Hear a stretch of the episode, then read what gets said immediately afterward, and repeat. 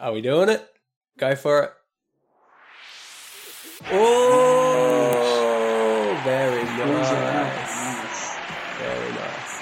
Great to see everyone on high definition again as well. I think we're going to need to keep searching for a better um, software. I think I'm not not liking the new one that we're using. So It'd be great if Craig would would c- continue working and we could do this. So. just be reliable. Yes, How's the come sleeve on. length on that Firebird shirt? Just Is that a wanted to- ladies' tee? I don't know. Actually, it's a sample. I've run out of stuff, so I'm- you can see for those that um, that don't have a screen. I've got a whole lot of samples behind me, and oh, you know what I should have done? Hold on, hold on, hold on, hold on, He's already changing. hold on. Oh, he's gone. He's turned the he's turned the camera off. We- We're sitting here in suspense. What's he going to give us? We saw his sample Why us did you come and steal one from your sample? Is this going to be in the podcast? yeah, it's recording it. So why don't you tell us what you're wearing? This is a 15th Division English football kit. 15. Um, fans of Manchester United will probably know what this is, the proper fans, but uh, Stretford Paddock Football Club, basically a fan channel of Manchester United that created their own football team. Um, and yeah, they're currently first or second in their league at the moment. So Sorry, which team is it? Stretford Paddock Football Club, 15th tier English football. Very nice. So how did you get hold of that, and how much did you pay for it? Uh, was thirty pounds, um, and I just bought it off their. Well, it was advertised on their YouTube channel, and then bought it off their team website. so why not support the club? They provide good, uh, good content. Mason, why don't you tell us what you've just gone and snuck into? The sleeves are even shorter. There's a lack of sleeves on this one. I'm wearing a puffer vest, just a puffer vest, which is actually another sample too tight for me to get over my pectorals. So I'm just gonna leave a bit a of chest. chest open for you. Um, Oh God, Yes. I don't know how to feel about Too and what much are you? rack. Oh, sorry, it's a uh, Firebirds one. Sorry, by the way. And uh, what have what have you got on, mate? I am wearing the Matildas version of the Spew jersey from Very was good. 2017, 2018, eh, 2018 maybe. Nick, Yeah, I think so. it's got 18, number 19. 20 Sam Kerr on the back. Sammy Kerr. another great West Australian product, like myself. Um, and what a great jersey it is, if I must say beautiful. so. It is a it is a very nice jersey. I found it It's very very hard nice, to yeah. get a man's cut of it. Find them on sale anywhere. Yeah, well, I don't think um, I don't think Rebel Sports stocked any of them. At least not not in the first run. I got it from a oh, I can't remember what it was, another football shop in Sydney, and uh, Mm. after that they all sold out rapidly. So Yeah. It's a good sign then. I was looking for Yeah. one. Yeah, th this jersey is the type of thing I point to when designers are, are let to get their way and to go a little out there and have some fun, and it flies off the off the shelves. Another one was that. Remember the Nigerian? Was it the Nigerian World Cup hmm Yeah. jersey, which was you know quite out there as well, and that went gangbusters. So let us do our thing, and we'll everyone will make money. I think Nigeria is going to be Nike's little plaything in football now. Eh? Their kit they released after that World Cup one was just as out there and interesting.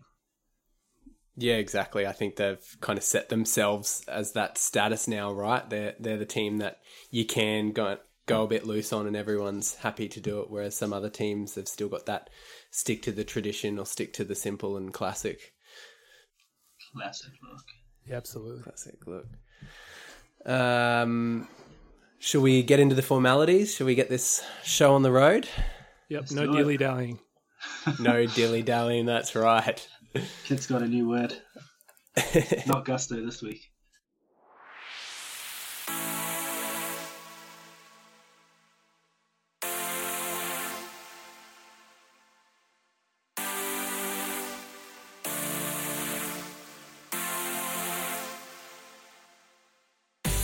Hello and welcome to the Field of Design podcast for your news, stories, and nonsense from the sports apparel and sports creative industry. My name is Mason, and with me is the guy whose favourite colour isn't technically a colour, Nick What's my favourite colour?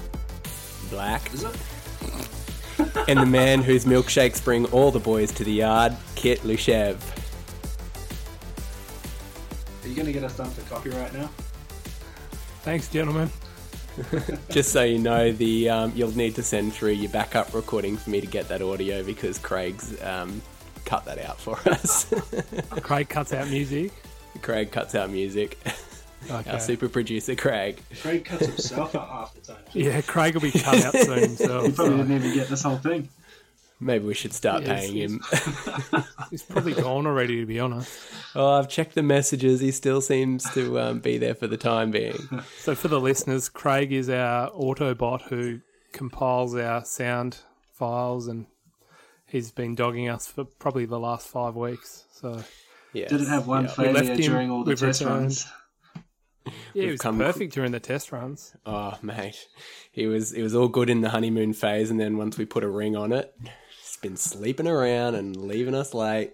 We've Yeah. come crawling back this one time just to see how we go. Bloody Craig. All right, let's jump into the news, eh? So, Adidas by Stella McCartney and Arsenal women's football team. Um, so, the first ever collaboration between Adidas by Stella McCartney and Arsenal Women's Football Club offers a fresh version for what a signature collection for club people and planet could be. Supporting a new generation of sport, it champions the team's historic achievements and bright futures. The bold, expressive kit and 10 piece collection high of female football, highlighting our female football heroes, disrupting tradition and driving visibility to strong women revolutionizing the game. Uh, this is from StellaMcCartney.com. Um, and with all of our topics, we'll obviously be linking the show notes, linking the um, links into the show notes. Uh, I heard in the in the precursor, Nick, that you're a big fan of um, all of this, including the tracksuits. It's magnificent, isn't it? What a load It of. remind, I can't even look at this. Why is the tracksuit about don't eight know sizes Stella too McCartney big? is. some designer. um, yeah, uh, it reminds me, Nick, of the um, the Australian Open Nike gear from I'm going to say 2020, um, which was a lot of um, not not they don't call it zoo, but primal primal kind of artworks and stuff in there. Uh, yeah, so but th- this has just taken it Yeah, to a whole new is- level. I think even the branding around I it all. I can't look at this. The um, even like the marketing shots, the like the undershirts and the bike pants that they're wearing. Why are they not just matched to the navy? Why are they royal blue? Come on. I'm sure there's a reason. go go check it out at stellamccartney.com. Uh, switching over now back to home soil in Australia, the NRL. Uh, so this is via foxsports.com.au. Potential further expansion. So Australian Rugby League Commission Chairman Peter V'landys told SEN uh, 1170 breakfast or 1170 or 1170 breakfast that the competition will look look at introducing an 18th side depending on the success of the Dolphins in 2023. Um, but the Dolphins edition takes the NRL to 17 teams, which means there'll be a buy for one team uh, per round next season. He says we don't have to pay tens of millions having that 17th team. In actual fact, we generate substantial new revenue from broadcast to have that 17th. Possibility of a Perth or even a New Zealand. Uh, lots of opportunities there. So I bring up all of this expansion stuff because it excites me when they start talking about new teams and what the branding is going to look like. So when we're already talking about further expansion in the NRL, I'm already thinking, what is that going to look like from a, a team mascot, team logo, team colors, location, uh, Redcliffe? I don't know. Um, but yes, that's why I bring it up. We want Yeah, a Perth team. Yeah, what do you reckon a Perth team will Oh. look like, Kit? Your home state? Well, as someone who's qualified to talk about this, uh, obviously there was the Western Reds in the mid '90s, which unfortunately went by the wayside. Um, I think they were a Mark little, Geyer? Mark Geyer played for the Reds, is that right? Before Yeah, moving to Penrith? Yeah, yeah, Their marquee actually, player. yeah, yeah, yeah. So he's the, the most famous one, but they were a little bit unlucky, to be honest. Um, and you know, uh, in probably I think 2010 or something, they started putting Perth teams into like the lower grades in the New, New South Wales Rugby League system. Uh, they brought in the WA Reds and uh, similar sort of color colorway, very similar logo, but but it was updated. It's pretty cool if you guys want to look it up. Um, I think The I've next- seen it. Yeah. yeah, the next version of that was the West Coast Pirates, which is where they're at at the moment. Uh, I think last year was 25 years since the Western Reds were first founded. Last year or the year before, probably a couple of years now. And the West Coast Pirates actually wore the old home strip of the of the Western Reds, which was uh, awesome. I've got one in my got one in my uh, cupboard over there. I'd like to wear it, but it's about eight sizes too small. They're in Super League, were they? Um, Height wise, right? Not um, girth. say that again. Height wise, right? Not girth. Definitely girth. I I would have to lather myself in butter and get a running start to even get inside it. I'll hold it up Um, and you can try and jump through it.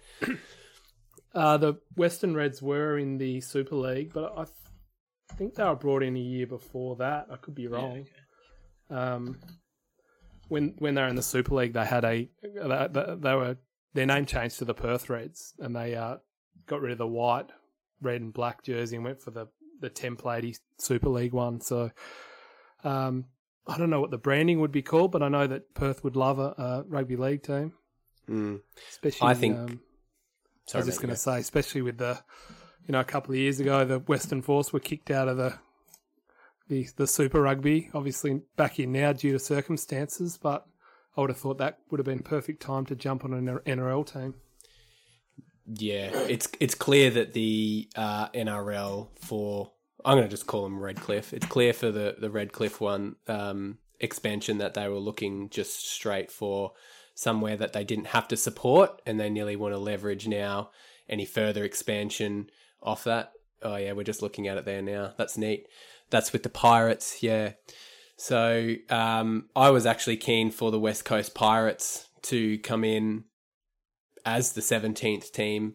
Um, for me, it makes sense to, you know, putting past all the branding, etc., um, having your time zone, having a Western time zone. So when they were doing double headers on a Friday night, you're getting two live games, or it doesn't even need to be on a Friday night. The, the, the timelines just suit. Um, additionally, I think, you know, it needs to become a national league. It, it can't continue to be this East Coast scenario. And for, in my mind, um, Adelaide and Perth or West Coast or whatever needs to be the next two to come in, regardless. Yeah, I don't think. I've I've got a pretty cool. Sorry, oh, you yeah, guys I don't that. think New Zealand can really sustain a second team quality standard wise. Uh, support wise, they probably can, but the Warriors need to be successful before New Zealand can start thinking about another team. I think.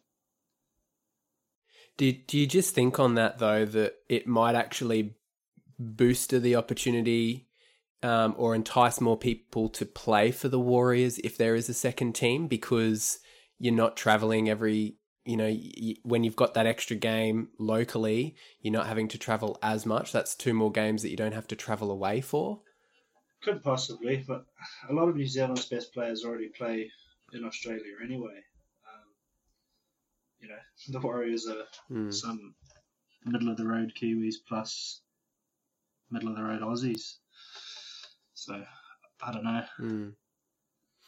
Yeah, I don't think that New Zealand having another New Zealand team is is the No, answer. They've talked about it for so Yeah. long, haven't What, they? what were you going to say, Kit? I was just going to say, um, I got a pretty cool story about the Western Reds and that iconic jersey in particular. Um, so when I was obviously at Classic Sports for a few years, and they used to do the, you know, what they're famous for, the the heritage jerseys. Mm. And when I went there, I made it my mission that I was going to get a Western Reds heritage jersey over the line. And I tried my hardest, right? And we, um, you know, I, did all the designs up and, and talked to the big bosses and finally convinced them. Initially, they weren't, they didn't think it'd sell. Um, and what you have to do is obviously go through to all these old brands and get permission for the, the logos to be on the jersey. Mm. So You're like- talking sponsors. the sponsors, yeah, yep, yep, yep.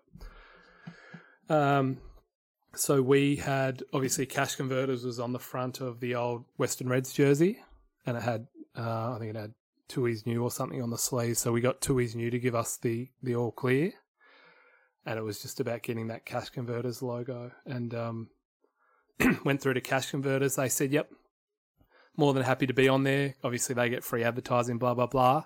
Their one caveat, and this will infuriate you, was that they needed their current logo to be on the jersey. Yeah, nah. Now, obviously, everyone listening knows that makes no sense. It completely defeats the purpose of what we're doing. So that donged it on the head. The second year of the Western Reds, they went to Sunday Times on the front, which is a newspaper in WA. Now, that's not quite as iconic, but it would have been a good compromise, and I, we got permission for that. But unfortunately, um, I couldn't talk my bosses into to doing that version, so it, it, it, died, which is unfortunate. It would have been awesome. And I think um, a lot of neutral supporters all over Australia probably would have bought one. Mm, uh, that hurts. Yes. Didn't even get a sample done, so there's no sample in the wardrobe. He hasn't got the one in there. No. The, the one thing I would say about uh, if the Reds, or you know, if they went with that Reds branding, is there's another team that's using black and white and red there's a little bit of yellow in there too, um, in their team colours, which I think there's just so many more opportunities out there for other colour variations to include in the NRL. Mason wants to see teal. But that's. Oh, I want to see some green. Give me some bottle green. Come on. Tassie team. yeah, that's right. Uh, okay, Shifting on now to uh, Nationals, Wizards unveil collaborative cherry blossom uniforms. So this is uh, from Andrew Golden at the WashingtonPost.com. Washington Nationals and Washington Wizards will pay homage to the city's famous cherry blossoms with collaborative uniforms that celebrate the trees synonymous with springtime in DC. The franchises announced Tuesday morning the Nationals will debut their caps and jerseys against the New York Mets on April 9 and 10 and sport the new look over the next three seasons. The Wizards will debut their uniforms during the 2022 2023 season. Um, the Nationals and Wizards wanted to collaborate even. Um, uh, the Nationals and Wizards wanted to collaborate even though their seasons fall in different stages of the calendar year. There was an additional roadblock roadblock special 75th anniversary uniform for the NBA teams that pushed the Wizards look to next season. Um, they apparently went through four or five versions of combinations before settling on the final design. Have you guys had a look at this? Yeah, I love the Nationals one, eh? That sort of grey color with the 3D text on there. It's it's got obviously the shadowing behind it, but also you can sort of see some 3D in the white. So that's awesome. The cap looks great with it. Um, what do you reckon, Kit? I think they're both awesome, eh? Like like Nick said, that that grey with the uh, with the pink against it's great, and um, even the Wizards kit is is nice. So yeah, awesome, love it. Yeah, there's a lot of hate online, not hate, but distaste online for the Wizards, but a lot of love for the um, for the Nationals. Nationals. Uh, yeah, I personally also love both. I think um, uh, definitely that what is it that charcoal or that dark grey um, mm-hmm. merging with that. Yeah, those colours it really pops. It's really nice and we, we, we talked about last week theme rounds and, and moving forward, looking into the future, what theme rounds might be. Perhaps there's something down the line where we're seeing more of this, of uh, same city teams across different leagues or different sports, perhaps banding together and uh, coming up with a collaborative design or element for something. So interesting concept. These would be the same jersey manufacturers too, wouldn't they? Pretty sure MLB's with Nike. Yeah. Um, yeah. yeah. these are Nike. So that would help a lot. Um, yeah, that baseball jersey though, the oversized text, so good. Definitely makes it easier having the same apparel supplier. Okay, this is from changeourgame.vic.gov.au. So, flexible sports uniform policies keep girls in the game. Uh, our major strategy to keep girls and women involved in community sport is to let them choose their uniforms. This was a major finding from the effect of sport uniform policy changes to the girls and women study conducted by a team of researchers led by Professor Claire Hanlon at the Institute of Health and Sport at Victoria University. The study expands from an initial project conducted in 2020 that identified which uniforms make girls and women feel comfortable and confident when playing sport. Phase two focused between swimming, netball, and cricket, found flexible uniform policy regulations improved girls and women's comfort, readiness, and desire to play, with 48% agreeing these policies encouraged ongoing participation in sport. Um, that continues for a lot longer with a whole lot more stats, but um, I think that's something that we're going to see a lot more around grassroots is um, those more relaxed policies around uniforms. Definitely seeing a lot in netball at the moment. Um, one thing that I have found working in the netball is that the elite athletes, when we've spoken to them, are definitely all 100% still in for, um, as a majority, for dresses. A line dresses, that's where they're most comfortable. But I can completely understand from someone who's not an elite athlete um, or not institutionalized in the professional um, pathway of the sport that, you know, wearing shorts or long sleeves um, can uh, increase the likeliness and, and want to participate in that sport. Yeah, this has been something I've been doing so much this year, turning netball dresses into singlets and shorts and shirts and, and all that stuff. So yeah, we we've got a we got a similar program um, at Valor as well. Uh, okay, jumping over now. So this is via Raidershop.com, Canberra Raiders Anzac jersey. This jersey is a reminder to us and the wider community of the sacrifices our serving and ex-serving members of the Army, Air Force and Navy and their families have made for us. It serves as a proud reminder to the courageous Australian and New Zealand troops that work tirelessly to keep our borders safe. The coloured stripes on the sleeves of the 2022 Raiders Anzac jersey represents services of the Australian Defence Force, the red, the Australian Army, the dark blue, the Royal Navy, the Royal Australian Navy, and the light blue, the Royal Australian Air Force. The jersey will be worn by the Raiders in Anzac round, um, which is round seven, I believe, on Saturday, the 24th of April. Thoughts on the jersey, guys?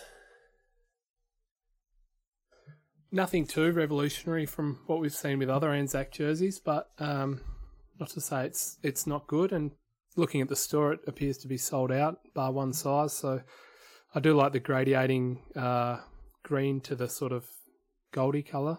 Um, yeah, it's a nice enough jersey.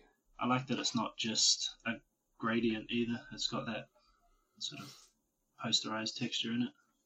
Hmm, that's what caught my eye as well. Yeah. Cause that slow tiered transition. Yeah. Yeah. Almost They looks like an of- Illustrator auto trace. Yeah, the um, the sort of inky navy graphite sleeves and silhouettes. I really like that color too. Yeah. Yeah. Uh, it doesn't surprise me either. Uh, I know Raiders fans are pretty passionate about their uniforms as well. And I think ISC may do a bit of um, crunching the numbers and possibly just dr- drop the demand.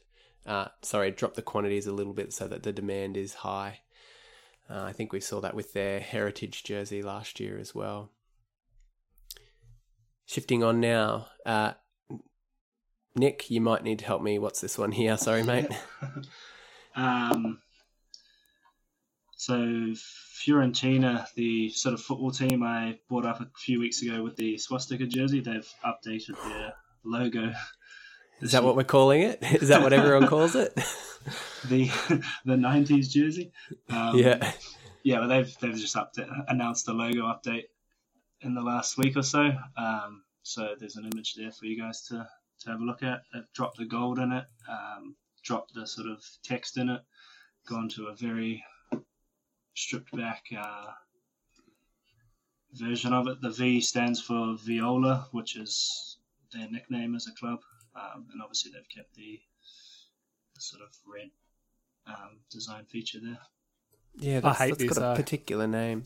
Yeah, I pr- much prefer the shape of the old one, um, and Yep. it's just a bit too simplified, isn't it?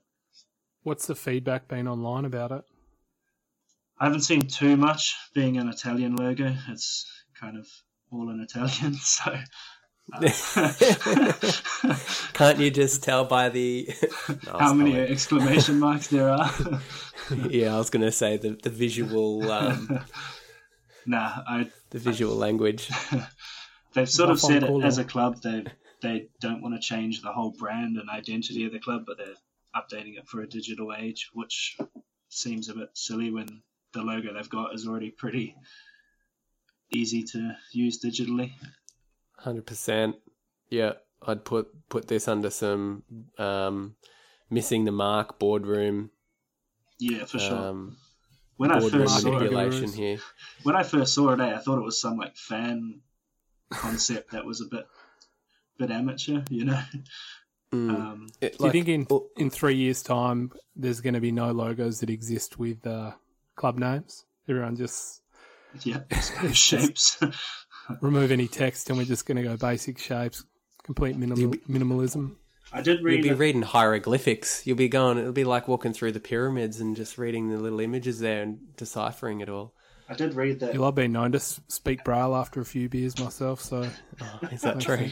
Yeah. Run his hand down the table. I did read that Uh, ACF isn't an official thing of the club, which I think is why they've dropped it. It's not an official. What do you call it? Anagram or whatever. Yeah. Yeah. Well, I was literally about to say if they wanted to improve it for digital purposes, all they needed to do from their original logo was drop the ACF. Yeah. And they would have been fine. You've still got you've you've all of the elements are still there. You've still got the V, even though it's you know less obvious a V. You've still got the ah, there's a, there's a name for that. Is either a flower or a um a leaf? like I'm not sure. spade. There- In cards. There's a name for it yeah. um, that New Orleans use it for Yeah. their.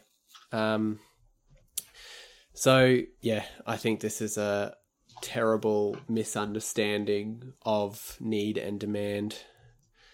Yeah. there's a YouTube link in there as well, which we'll include in our show notes. Yeah, I suppose that marketing video yeah might brand um, yeah. Oh, all right. Let's move on, unless anyone else has anything to say on it. no. That no, says not. it's what says it all. Alrighty, uh, Nick, why don't you continue us on with the next bit yeah, news so there, mate? uh, the NFL has changed their helmet rules coming up for the next sort of season and beyond. Um, so it was there for a while that you could only use one helmet throughout the season. Um, so teams sort of weren't using their heritage uniforms as much because the helmets were different. Um, so this, um, this week, teams two teams have announced that they'll be bringing back their sort of old school jerseys from the 90s and, and the 70s. Uh, Philadelphia Eagles bringing back the Kelly Green uniforms, and the Bucs with the creamsicle uniforms, which are famous for being, well, they're well loved, but they're also that sort of ironic. They look bad, but they're they're good sort of thing. Um, hmm Yeah. so they'll be brought back from 1996 and sort of from the 70s to the 90s was when the Bucs wore their orange uniforms. Uh, and then Tampa wore them through sort of 09 to 2012 as well when the league did allow um, heritage uniforms.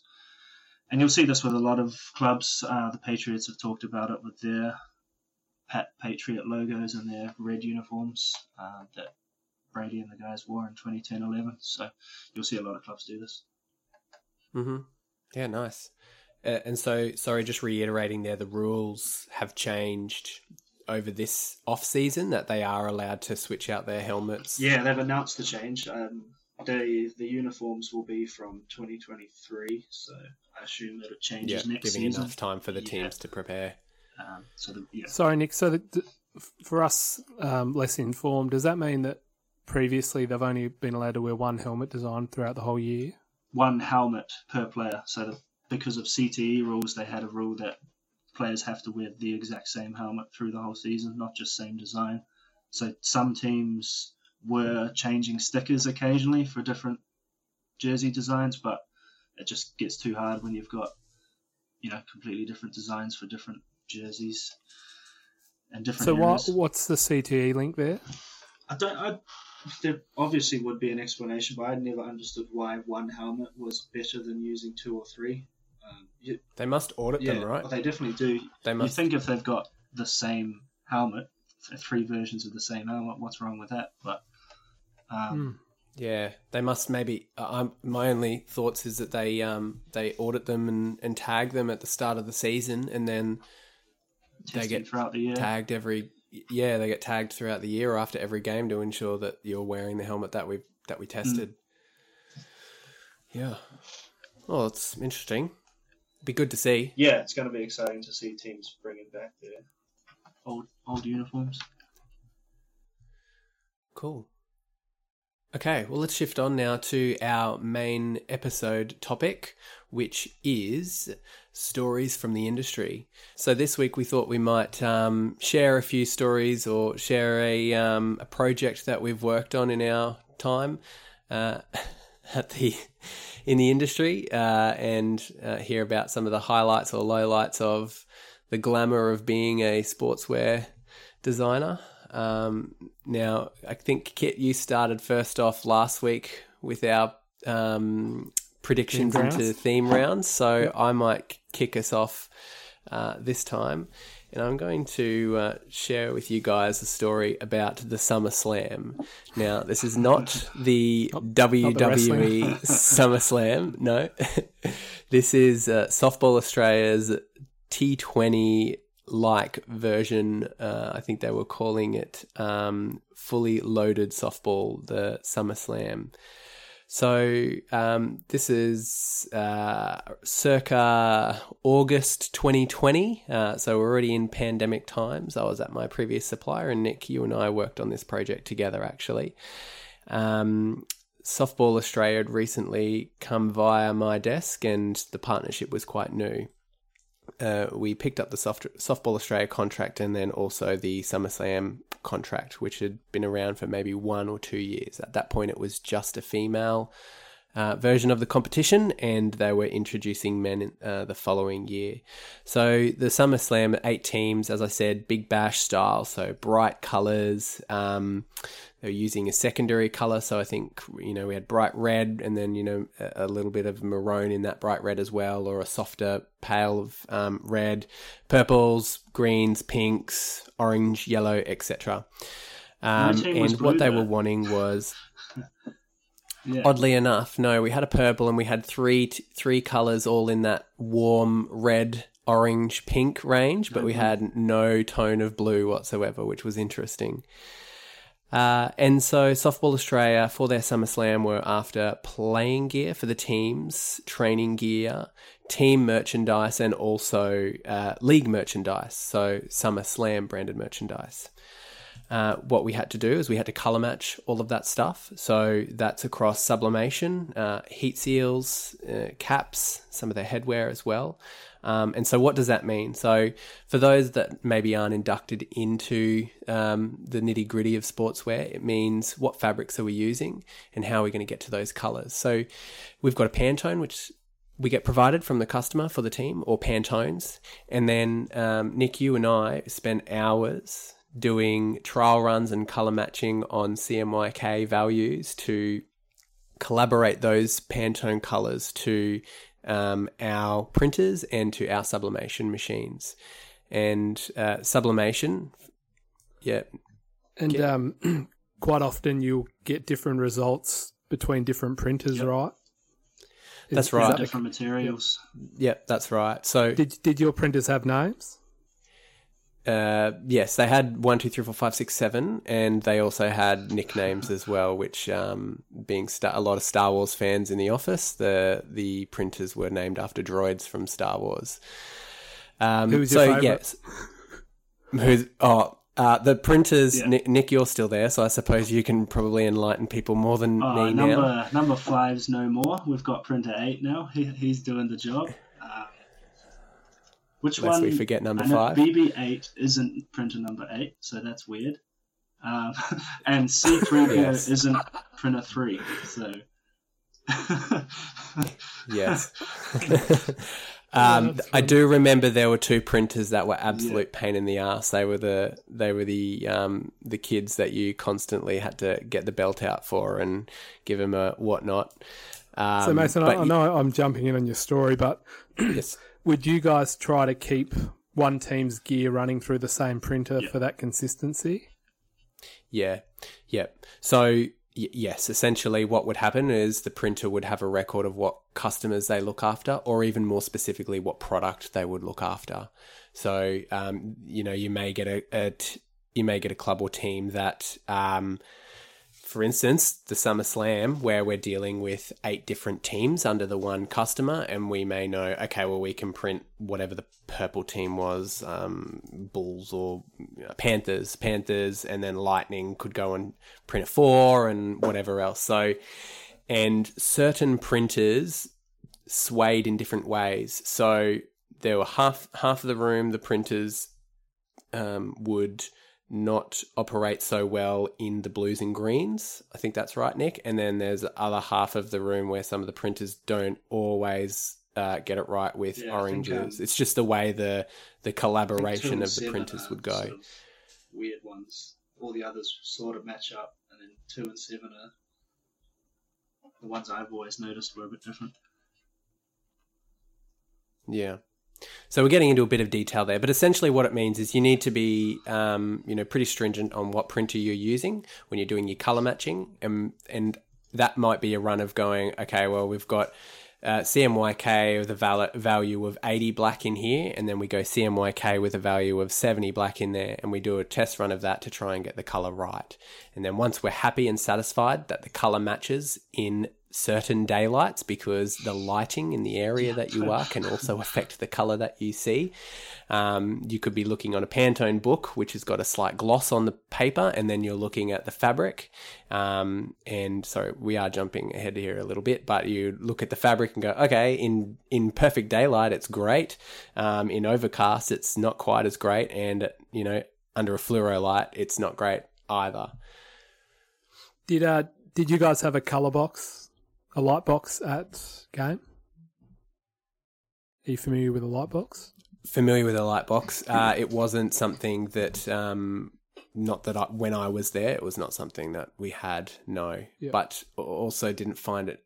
Um, I think we may have had one in for a while, and I don't.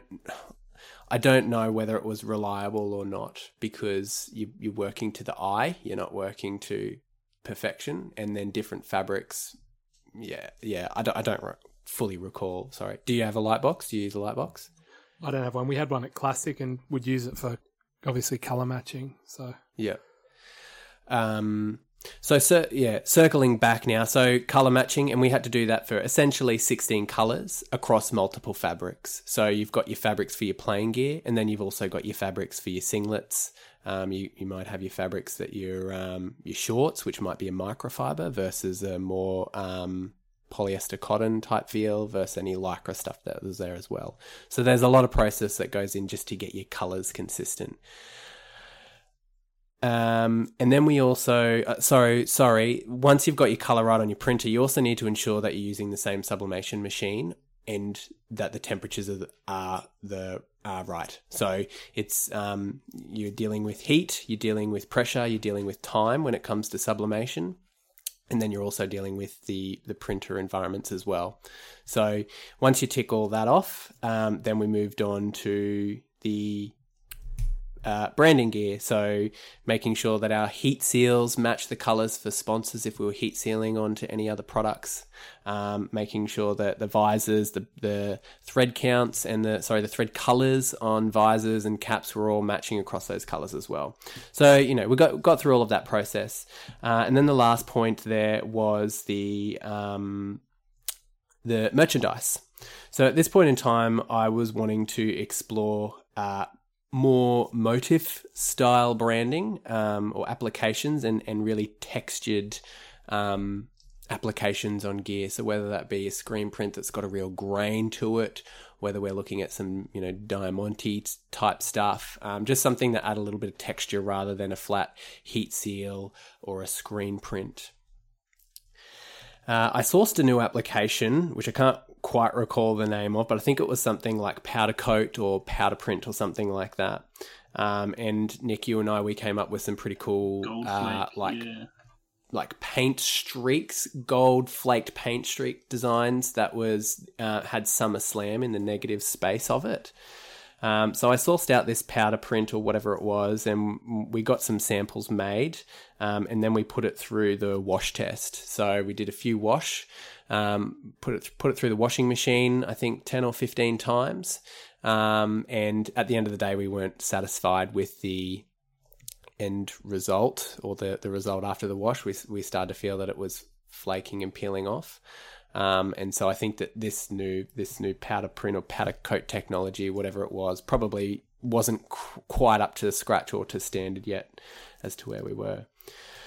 Um, all right, so uh, eventually we got to a point where we'd we'd signed everything off. All the products had been signed off. We were getting ready. We were getting closer to the Summer Slam, which I think was supposed to be in February of 2021. Um, and we had to get photographs done. So, uh, working with the in house team at Softball Australia, um, Jack, who was there at the time in their comms team, um, he um, teed up with me that the Australian team was at the AIS and that um, we could get some photographs done with some of the Australian players while they're at the AIS. So we shipped a whole lot of stuff down to them. Um, the photographer, which I don't have the name, did a really great job in getting some really nice and different shots that we hadn't really explored before. Um, using a lot of textures with the, the grills around the, the fencing of the softball and the, you know the dugouts and that kind of stuff. A bit of sliding with the, the dust and the um, uh, along the bases. Um, and we got all of the photos back and we had to crop them all for ecom, do a bit of photoshopping just to clean up a few things that weren't quite right. Um, and get them ready for our ecom store and then get them ready for publicity as well. Uh, as we were getting closer to the event, Softball Australia decided to postpone the 2021 Summer Slam because of COVID, obviously. I think we were going through a peak at that point in time, and the idea of getting all of those players together just before uh, the Olympics. Is that right, Nick? Not quite sure actually whether they were I think it was mentioned back from the Olympics then or gone, but yeah, okay, beforehand. So um, yes, so they decided to postpone. Didn't want crowds. wasn't you know it wasn't going to happen without crowds. So postponed through to 2021. Um, we decided not to launch the merch. It was a bit silly to launch um, without the event. So we decided that the 40 odd hours worth of work that we put into it would um, have to wait until 2021 um, or 2022, even, sorry. And, um, you know, since then, I've obviously left the, the, the company that I that I did that work for, and 2022 rolled around. I was keen to see all of the gear at least get out and going, and um, lo and behold, it's been postponed again.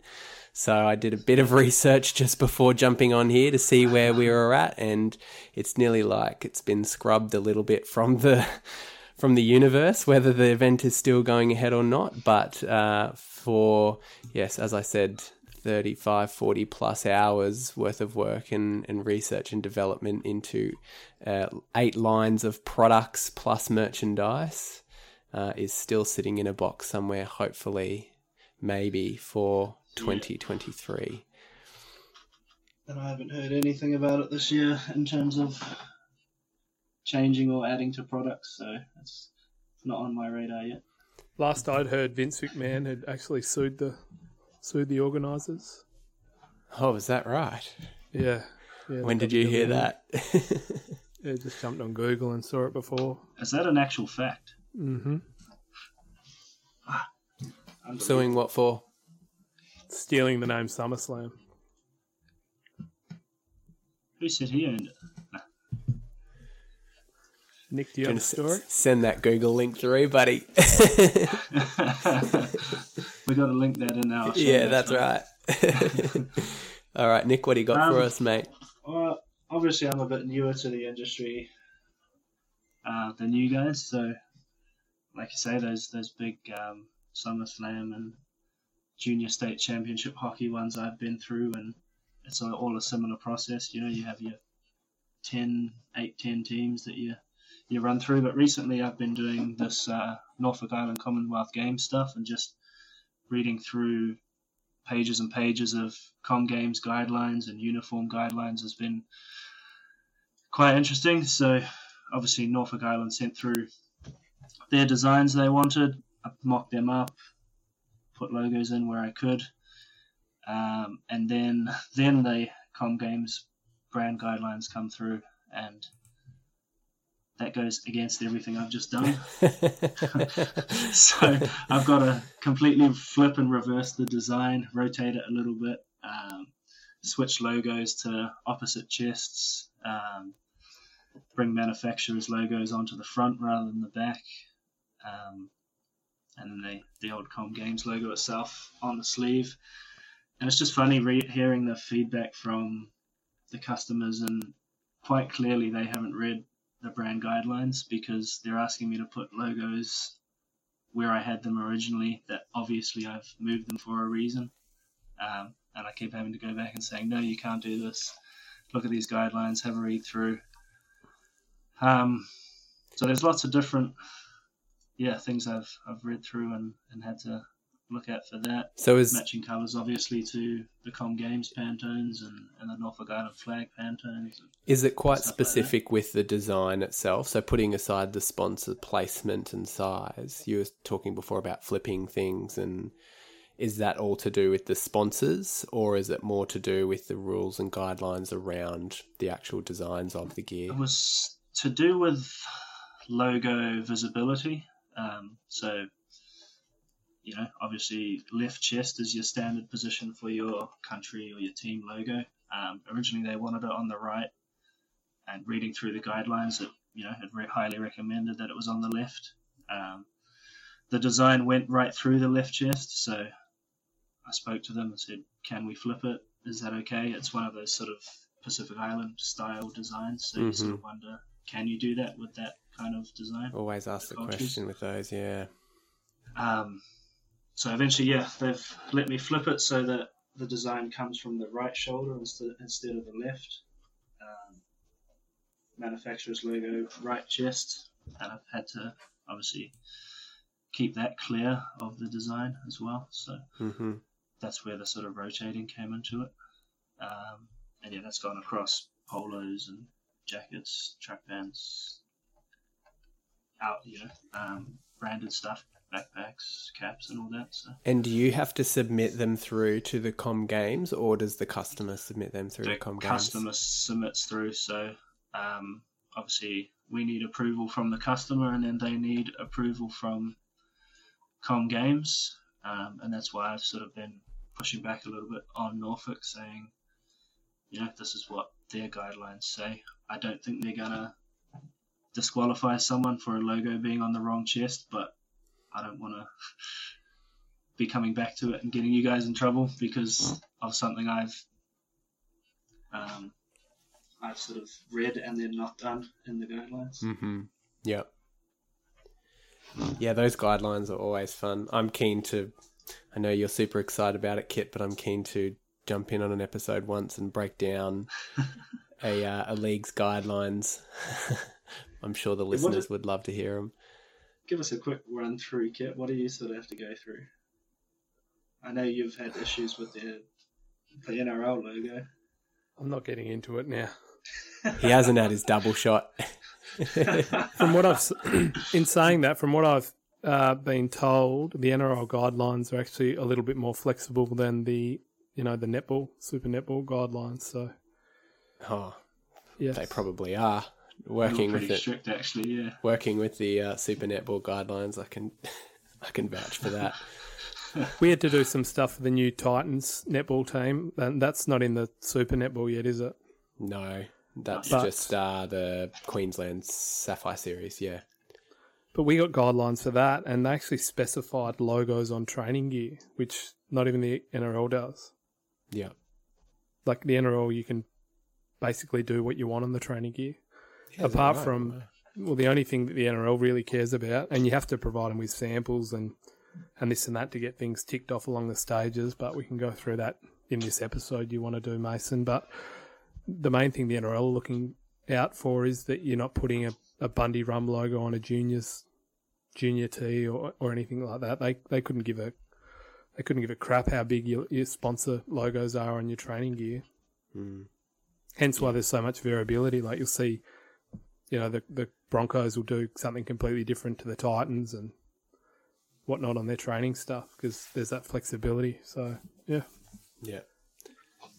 Uh, and and don't lie. I know you're keen to, to talk about it more, mate. I can see the excitement on your face. oh yeah, I'm keen to try it and stay awake while you guys talk about it. I mean, gui- guidelines boring, far out, Nick, tedious, tedious It is. things. It is tedious for sure, but Y- I'm you're there with your the one to get someone centimetre disqualified. Nick, did you have anything else to add with your Oh, com games? No, just just looking through it's all very interesting, seeing behind the scenes of the reasons why they've come up with what they've come up with and, and designs, and I'll share that with with you guys. Um, Yeah, when is com on. games? That's around July. Is that right? oh, yeah. July, August. Yeah, cool. No, I What can't wait to see us, it, mate. Kit? Yeah, go ahead, Kit. Well, this story should probably never see the light of day, but given we're all about the content, I'll share it for you two gentlemen and the other seven people who listen to our podcast every week. no, there's more than that, right? Oh, there's more than More that. than that. Don't undercut us. So obviously, I'm wearing the Matildas spew jersey today, and it's tonight. It's uh, it's no coincidence because that is kind of what my story's about, but the men's version, the infamous men's Socceroos spew jersey. Now I don't know what year that was from. Um, I don't really care to be honest. 1990 to 90, uh, 1990 to 93 maybe, somewhere along there. They wore the the spew jersey and it was great. It was so ugly that it was great, right? And it has this fondness in the heart of, of Australian football fans um, just because of how bad it was. Now, like I've mentioned before, I was at Classic for three years or so. That was kind of how I got in into the industry a little bit um, with the pro team stuff. But um, fond memories of being at Classic. But towards the end of my time there, there was some real strange happenings. Um, new owners came in and they had their fingers in a, a lot of different pies and you'd be sitting there and randomly something completely out of the box would come come across your desk and you'd have to drop everything to do that like there were times we were working on not just NRL stuff but we might get a Wallabies replica jersey to create which until then you'd never ne- never walk you know worked on anything Wallabies related or you know it was just so bizarre like you might be working on um I don't know, uh, just just random stuff. But basically, sitting there working, working through some NRL stuff, and I get a tap on the shoulder. Kit, need you to create a Socceroos jersey. I said, "What do you mean?" He goes, "Well, oh, apparently there's some bloody football game, and they need it in there." I was like, "Are you talking about FIFA?" Yeah, yeah, FIFA. That's it. That's it. FIFA on bloody PlayStation or whatever it is. I was like, "Wow, wow, wow, wow! They're going to put the Socceroos spew jersey in FIFA." I was a little bit excited. I was like, oh, this will be cool, you know, like loved FIFA at the time. Be able to see something that you've worked on being there. I was like, well, when do you need that by? It's quite a complicated design. Probably take me, you know, a, a day or, or something of, you know, tracing and redrawing and whatnot. He goes, no, no, no, can't have a day. They need it. Close the business today. This is like 2.30 or something like that. Hadn't had my lunch break. It's like, all right, sweet. It's a spew jersey of all designs. None of those simple ones that have just got the circle around the number. Yeah, and like, where would you begin? Where would you where would you begin in trying to create vector graphics of a spew jersey for FIFA of all things? So you want it to be accurate. Anyway, I was working with uh, obviously one of my friends at the time. He goes, "Oh, I've got an old replica at home. I can go get it if you like." I was like, "Yeah, yeah, go grab that." So he's gone and grabbed that, and um, brought it back to the office, and I'm working on it. So I'm how, trying to you know get it when- as accurate. When you say you were working on it, how did you actually? Did you scan it? Did you put it on a scanner and scan it, or did you just do it by eye, or did you take photos in segments? How did you actually start to put it together? So here's the thing: as all this is happening, it's creeping closer to close of business, and I've got my boss riding my ass. and I've just I've tried all these methods. It's not really working for me. Um, I've just gone bugger it. I've cracked the shits a little bit, and I've taken a high quality photo and just put it into uh, into Illustrator's Auto Trace,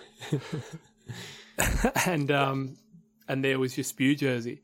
I've gone in there and corrected a couple of the of the colours, but that's and given the the paintbrushy sort of organic vibe of the jersey anyway, You it can it turned out pretty well. with it. Yep. So he's image traced. But I've gone, I've gone bugger this. Like, uh, like I said, I cracked the shits. On all this work. You know, they expect too much of me. I'm going to sneak my name in there somehow.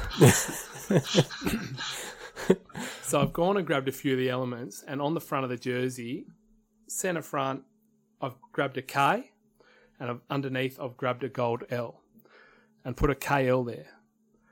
I've gone, no one will see it up close anyway in FIFA, blah, blah, blah. Anyway, you know, you forget about it. You send it to whoever you need to send it to. And um, no one no one knows the thing, blah, blah, blah. I assumed it, went to the cu- cutting cutting room floor because I never saw it in FIFA until FIFA 19. It actually went in there, which Nick brought to my attention. But somewhere along the way, Classics got the contract to do the replica jerseys like actually resell the replicas. This would have been maybe 2018, 2019. And someone else has been working on it. And they go, oh, I'm bloody hating having to redraw this spew jersey. How do I do it? And I've gone, you know what? I had to do that a couple of years ago. So I've sent them the file. And I remember thinking, do I remove the KL from the front? Oh, that'd be the polite thing to do. I've gone, no, bugger it. So Your sent it egos come in. Sure enough, if you type spew jersey into Google, if people want to play along at home, there's some of the old design, but many of them will show a KL, KL on the front, and that's that's because I cracked the shits and uh, I had, I had to sneak my initials in. So that that's my story. Um, None of ours live up to your story, mate. What a I can see it as Nick- bright as day right now. yeah, I think I said to you guys once you once you see it, you can't unsee it, and then you also see what it was before before I'd gone and tinkered with it. So um, that might cause me to never get a job in the industry again. Um, so I better be on my best behaviour at Dynasty. But uh, it's funny because, and I don't know if you guys are the same, but the amount of jerseys with names that I've worked on in the last six or seven years, and everyone always goes, "Ah, mate, you, you sneak your name in there," and I just never, never would consider doing that. But I thought this was, you know, the exception where I could be a little bit cheeky and sneak my initials in there. So, um, sorry to Classic and Football Australia and everyone, but you know, from now until the end of time, KL will seem to be in the replica jerseys and in FIFA. And in FIFA. And FIFA. Uh, I've never been that ballsy. I suppose at the time you were just doing it for the FIFA game, so you're not really thinking that it's ever going to get printed, but then to come back later and it surprises me that uh, no one had on record that the spew jersey had already been recreated. So they were literally going to pay a staff member again to go and redraw that jersey again rather than just looking in files somewhere to say that Well, you it know how these done. things get when different staff members and different owners and different different people get get tasked different jobs. Um, Yeah. so Yeah. I know that there was a replica created before we did it, but we weren't given access to the files, and I, I think I was a little bit pissed off over that.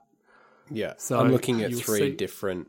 I'm looking at three Correct. different versions here. W- which one's which? I'm not. Obviously, I know which one's yours now. you've you've branded it. Um, yeah.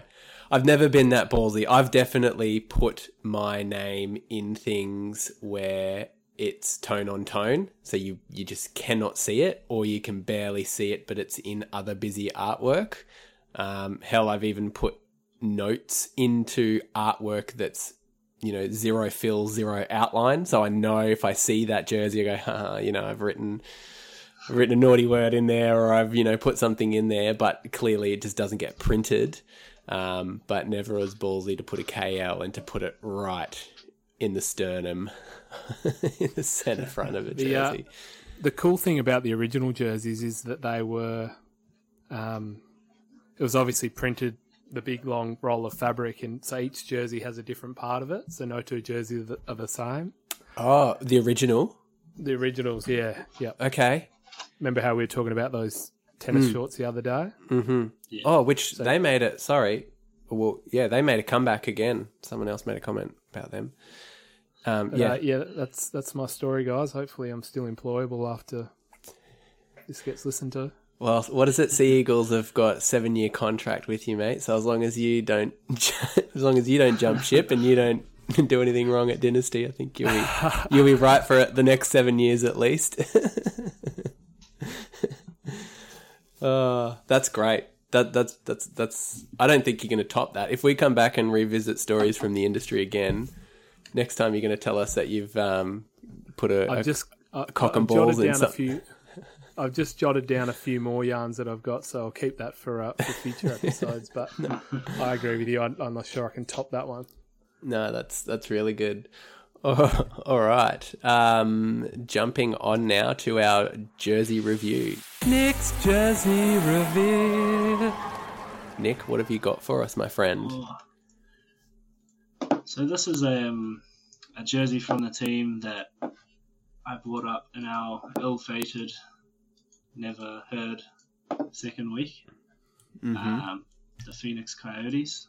Since I've shown you the logo, um, I'll show you the jersey as is. Bit of a change up from my usual 90s football, so I wanted to Mm. give you guys something different. Uh, and here is the Phoenix Coyotes jersey um, that they are currently sort of running out in. I think So talk us through what we're looking at from a design point of view. yeah, so uh, hockey jerseys, obviously, so that big sort of long sleeve, oversized look, um, black base, green shoulders um, with red piping. They've got their sort of text logo on the shoulders, and then their big uh, sort of that. Oh, I can't remember the word I used when I described it last time, but their big logo on the center front, and then some design elements from that around the sort of bottom half of the sleeves and the, the hem of the jersey. Aztec, right? It's a real Aztec looking Yeah, elements. yeah, Aztec sort of look. Um, maroon, black, and sort of a bottle green. So there's purple elements in there. There's sort of a sandy tan color. Um, it's a bit different for hockey, I think, with their usual sort of block colors and big logos. Got that Aztec uh, white and maroon design going around the neckline as well, which I think is pretty cool. I thought that was a chain. I'd. I'd buy this in a heartbeat. Eh? This is um, this is so awesome. Gives me that's Tas- what it was. Tasmania vibes a little bit with that um, bottle green and the maroon. But yeah, I'd I actually kind of want to buy it now. There's something ironic about it that I just like. It's got its own personality. The the motif on the the primary logo on the front. Yeah. It's just there's not much else like it. It's so 90s. Obviously, we've we've, we've talked about it before. Yeah, I'm the same as you, Kit. I think, um, yeah, if I had deeper pockets, I'd, I'd probably get myself one. You can't even get You can buy it for me for Christmas. let alone pockets.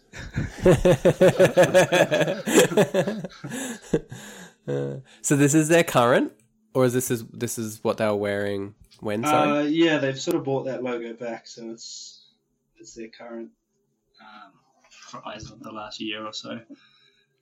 Um, it it'd but, really pop on the ice too. yeah, the white background, eh? Uh, Yeah, No, definitely um, something a little bit different from your standard hockey jersey.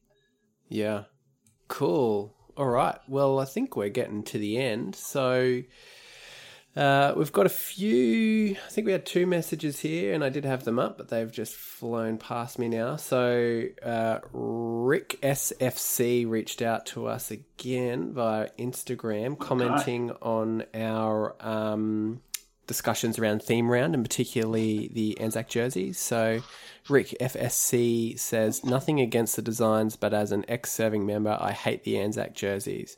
Most of them are overdone with sponsors plastered all over them. Still, keeping it minimalist with the Anzac stuff is best. Which Couldn't agree um, more. Yeah, Yeah, I I, think I, I think I think you said last week, Kit, that sort of defense round jerseys will become a lot more pared back. Eh? Guys, in saying that, I tried dialing down the, the Cowboys jersey last year, trying to keep it sort of quite simple and classy. And all the feedback that I got was, oh, you got to give us a reason to buy it. I, I've served and I'd like to see it more over the top. So, as you guys know, being the designer, you're damned if you do and damned if you don't. Yeah, so Yeah. You get those comments. Oh, did, did the designer put any effort into this? They just put Exactly. a camo line on it or something. Yep, Yeah. Yep, yep. Uh, and and no no disrespect at all to Rick FSC, um, but I yeah I also think I actually agree with him personally myself. I think what is the purpose of having Anzac round? What is you know forget the jerseys for a minute. What's the purpose of Anzac round? And there's a whole further debate on profiteering off Anzac. Um, I know Woolies got in trouble a few years ago for um, using marketing for their Anzac biscuits in a way that wasn't um, within the spirit of Anzac or however the however it's deemed. And I nearly think if we've gone too far with Anzac rounds um, with the jerseys, kit.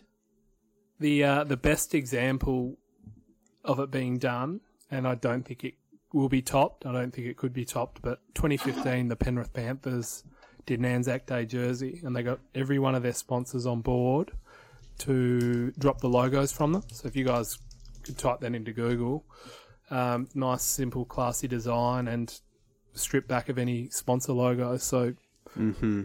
uh, that's the proper way to do it. That's um, incredibly incredibly classy. I remember when this comes out, and I actually had a bit of a wow moment as well. The colors that we used, the Black and the orange. obviously the yeah the black and the orange and uh, i think there's very similar artwork um, down the brisbane central station um, train line which goes uh, through or under anzac square just it reminded me a lot of that but yes i think if you're going to do an anzac round you're 100% right kit for me and for a lot of people i think this is definitely the way to go uh, but I'm also not a an ex-serving member, and I think everyone's different in that that space as well. I, you know, you hear, as you said, ex-serving members who want it to go all full out, and they don't really want to think about the day. They just want to be able to go to the footy and have a few beverages and not think about it too deeply. And then you've got other people who are very passionate around um, what the day means and how it should be served and respected.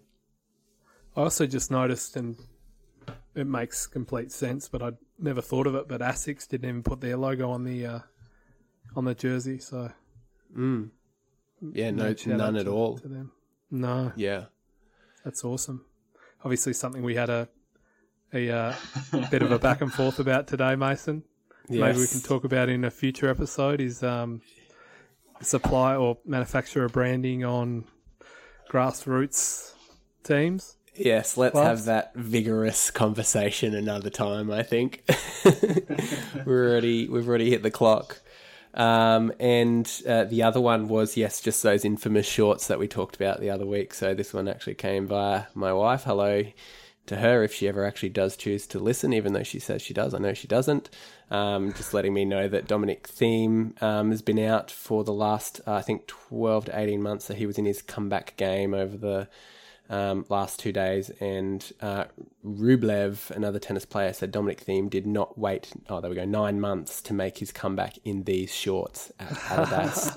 so we're not the only people noticing those shorts.